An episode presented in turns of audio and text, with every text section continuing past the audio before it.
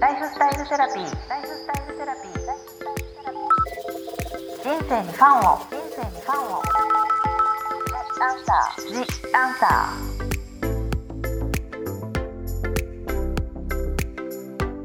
こんばんは、ワニブックス書籍編集長の青柳ゆきです。私、青柳ゆきが様々なスペシャリストと一緒に皆さんからいただいたご質問にお答えしていくライフスタイルセラピー The Answer。今回のゲストは先週に引き続き8月13日に新刊コリアセンスの発売を控えている韓国在住ライターの東山サリーさんをお招きしています。東山さん、よろしくお願いします。よろしくお願いします。今回は東山さんが韓国在住ということで韓国とリモートでつないでおりますえ音声などお聞き苦しい点があるかと思いますがよろしくお願いいたします前回はね東山さんと私の関係とか東山さんがなんで韓国にいろいろハマったかみたいなお話を聞かせていただいたんですけどやっぱり東山さんといえば韓国カフェということでいろいろご質問も来ているので一つ一つお聞きしていきたいと思います。はい。前回もちょっとお話聞きましたけど韓国行きを決意もう絶対韓国に行こうとされたきっかけは何ですか？っていうふうなご質問が来てるんですけど本当に軽やかな気持ちで一回住んでみたかったっていうのがありまして、もちろんやっぱ日韓の距離なので当時は行き来できたんですよ。東京にいながら2週間韓国、1週間韓国とかもできたんですけど、うん住まなきゃわかんないことあるかなっていうのと、本当に現地のことと現地の人をちょっと研究したいって言ったら変なんですけど新しいカフェができたらすぐ飛んでいけるみたいな距離にいたかったんですよね。ここがいいって見つけたらすぐ行けるみたいなのとなんか韓国に住んでる人に対してうん。すごい嫉妬してたんだと思います。あの韓国住んでる方の例えばうん。インスタグラムとかブログとか読むとうん。モヤモヤしてたんですよ。こいいなって、ういいなーって。うん。でも私別に東京で仕事あるしみたいな感じだったんですけどうん。なんかそのモヤモヤを解きほぐすと多分結局嫉妬だなと思って自分がやりたいことをやってる人たちだなって思ってあ。そういうふうに思うのが嫌だなって思ったんですよ。うん。ちょっと余談だけどそうかも。あのヒーラーのユージさんも言ってたインスタグラムを見ててはい、イライラしたりとかムカつくっていうのは結局自分のそれはやりたいことだとかそこに答えがあるって言ってたので さすがユージ東山さんさんですね。は、うん、やっぱり見てこう韓国をのカフェをねこう開けてるインスタグラムとかそういうのを見てイライラしたりモヤモヤする原因は自分がやりたいからだとかそこにいたいからだって思ったっていうことですよね。確かに夏休みとかを利用してでちょっと行ってたりはい、してましたもんね。でもそれだけじゃもう飽き足らなくなったっていう。なんか結局結局旅行者なんですよね。うんうんうん。なので楽しいのは当たり前でうん。なんかもっとリアルなとこを見たかったっていうのもあります。住まないとわからない。わからない気持ちとかあるかなと思ったけどやっぱりありました。住まないとわかんないことを感じられたのでそれがいいことも悪いことも。なので経験としてはすごい良かったかなと思いますでも確かになんかサーフィンとかやる人もなんかもう歯を磨くように海に入りたいみたいなことも よく聞く言葉だと思うんですけどやっぱりサリーさんももうはい。行って韓国でねこう寝て起きてその温度感だったり景色だったりそういうのももう全部見た上でぐらい知りたいっていうふうに思ったっていう。思いました。もう本当にあのなんで初めて韓国で家借りた時にすごいたまたまいい家に住めたんですよ。もう本当にオフィステル、こマンションですよね。日本でいうマンションの8階だったんですけど、うん。窓側の壁が全部窓だったんですよ。韓国は結構あるんですけど。うんうん。なんでこう夕焼けとか朝焼けとかがもうすごい綺麗に見えるんですよね。なんでこう朝とかもこう起きるたびにうわ韓国いるなーってっていうドラマみたい。喜びを 本当になんか漫画みたいなんですけど喜びとかあと冬だったらこう外出てすっごい寒いけどなんかなんか地下から出てる湯気とかなんかどこからともなく香ってくるコーヒーの香りとかうん。を香るとなんかそのあなんか韓国感韓国感を感じるたびにうわ私住んでんだなーって今でもでも思います。結構あ住んでるみたいななんかぐわっとこう気持ちが上がってくるみたいな。私韓国にいるみたいな。いるな。住んでるな。よしみたいな。でもそのその中でもやっぱり最初にハマったのって何だったんですか？その韓国というものの中で。はい。何に一番最初に？でも本当に最初だとあの冬のそなたとかを見てたんですよ。あの時期に見てて、うん。その後東方神起にはまって、うん5人時代の東方神起にはまって、k p o p にそこから私 k p o p っていうかもう SM エンターテインメントがすごい好きになって SM エンターテインメントにその SM すごいエンターテインメントって事務所の名前ですよね。一応ね。あ。そうです。SM エンターテインメントなんですけど、うんめちゃくちゃハマってただその時はちょうど東京に引っ越したぐらいだ上京した時ぐらいだったんですよ。うん。なんで本当に10年以上前なんですけどでもう新大久保があったんで私は昔行った韓国のままの記憶しかないから新大久保あるからいいやって思ってたんです。うん東京にね。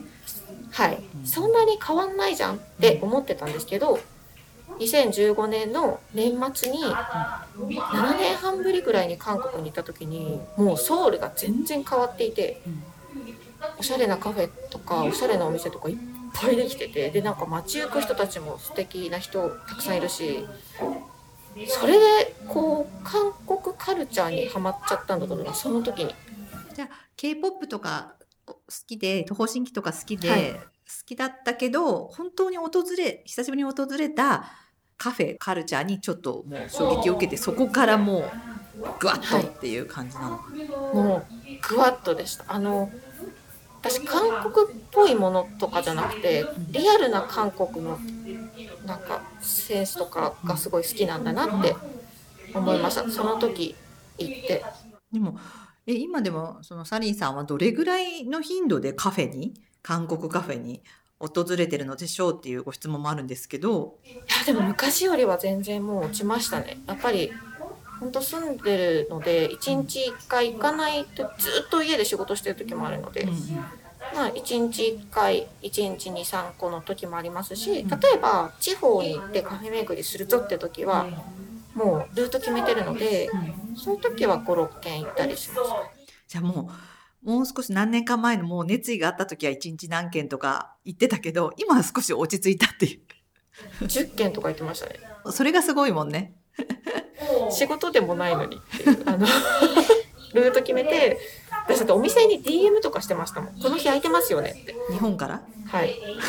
インスタグラムで。でもやっぱいきなり休みとかがあるんですよ韓国のお店って。うんうんだからもうそれがせっかく行って休みだったら悲しいからうん。もう確認してました。この日空いてますよねって全部アポフォトリ押して。やっぱエネルギーだよねそれは。本当に。今はじゃあちょっと1日1件か多くても一軒か3件か。二うん。そうですね。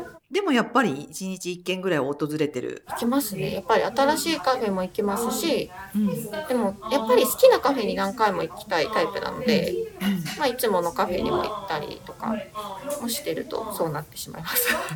それはなんかどうやってそのカフェは決めてるんですかっていうご質問もあるんですけど、私はもう全部インスタグラムですね。インスタグラムで見てうんフォローしてる韓国の子たちが行ってるとうん。あこんなとこあるんだっていうのとあとはまあ好きな空間デザイナーさんたちが行ってるカフェとかうん。その人たちが手掛けてるカフェだといつオープンするとか分かるのでそういうのを全部チェックしてでもやっぱ信頼するこの人が行ってるカフェなら気になるって人を見つけてフォローしておくとあの決めやすいです。うんなんかあのご質問でもこうインスタグラムの写真がねとっても素敵でどのように撮影されてるのでしょうっていうありがとうございます。私は秘密をしていますっていう感じですけどえどうやって撮影してるんですか？ーそれはもうあの気合で、はい、iPhone で撮っております。何枚ぐらい撮る？あのインスタグラムに載せる写真は。本当にカフェによるんですよ。あの壺に入ったカフェだともちろん多分100枚は全然撮ってると思います。すごい、でも韓国のインスタグラマーの子たち見てると死ぬほど撮ってますよもうあの人たちの撮る量が半端じゃないんですよ あの普通普通に30分ぐらいずっと写真撮ってますよ。でその中から選ばれた1枚をあれだけ加工、まあ綺麗に修正してアップされてるんで、ああなんかそれを見てるとやっぱこう努力を感じて。確かに。もう写真集の意義だもんね。私たちが写真集撮るときとかって、その人物を1000枚ぐらい撮った中の、たった60枚とかしか 本にしないから、はい。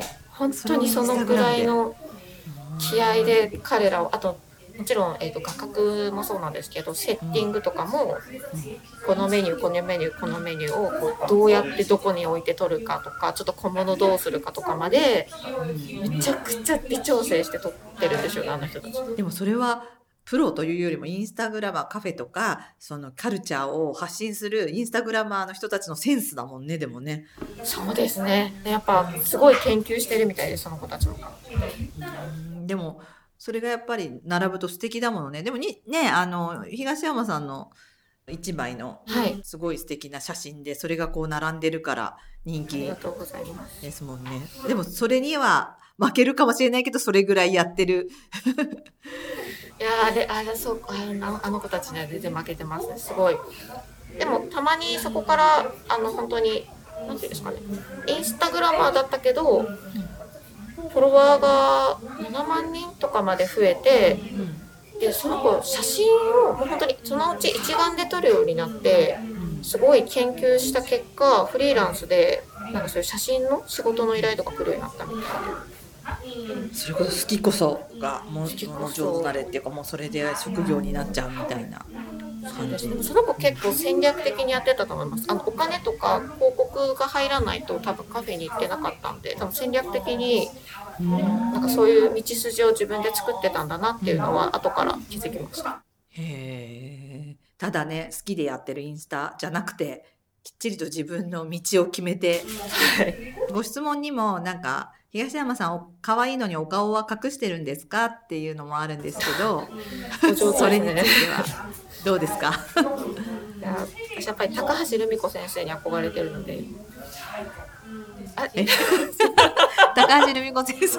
あのうるせえやつらのですか？あそうです。ランマ2分の1とか。はい。あのあとなんかメゾン一国とか。でなんかメゾン一国の、うんえあ京子さん。京子さんの旦那さんの顔って結局最後まで出てこなかったんですよね、色っぽい京子さんのね。うん。そうなんですよ。うん。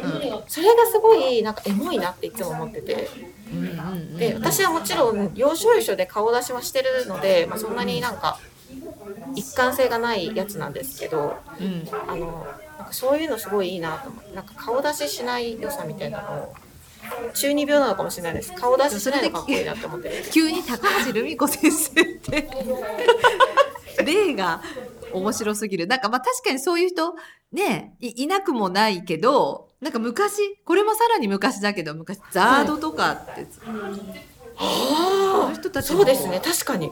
あのテレビ出綺麗なお顔はお顔はちょっと出してたけど、実際にこうねガッツリじゃまあ今で言うグリーンとか わかんないけど。確かに。そのちょっとこの秘められた感じに。にすごいなんかいいなって思うんですよ。そういうの。をね。全部出さない感じがね、すごいいいなって思うんですよ。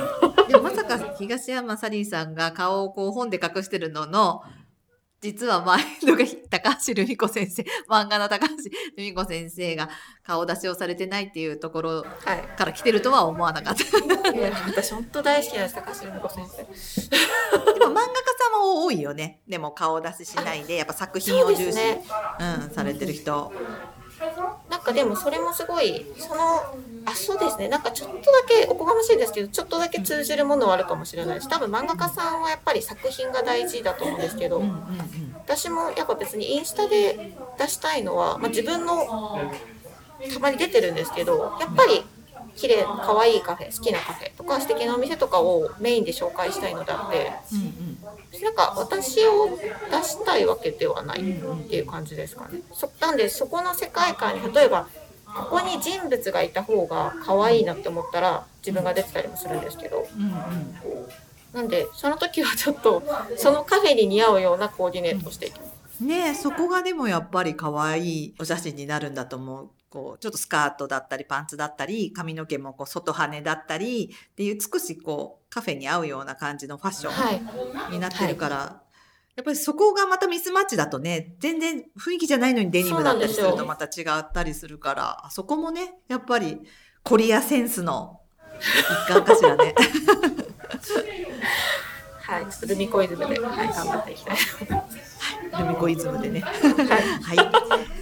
今日はちょっとカフェについてのお話をさせていただきました。ありがとうございました。ありがとうございました。ここまでのお相手は、青柳ゆきと、東山サリーでお届けいたしました。ライフスタイルセラピー。ライフスタイルセラピー。ジ・アンサー。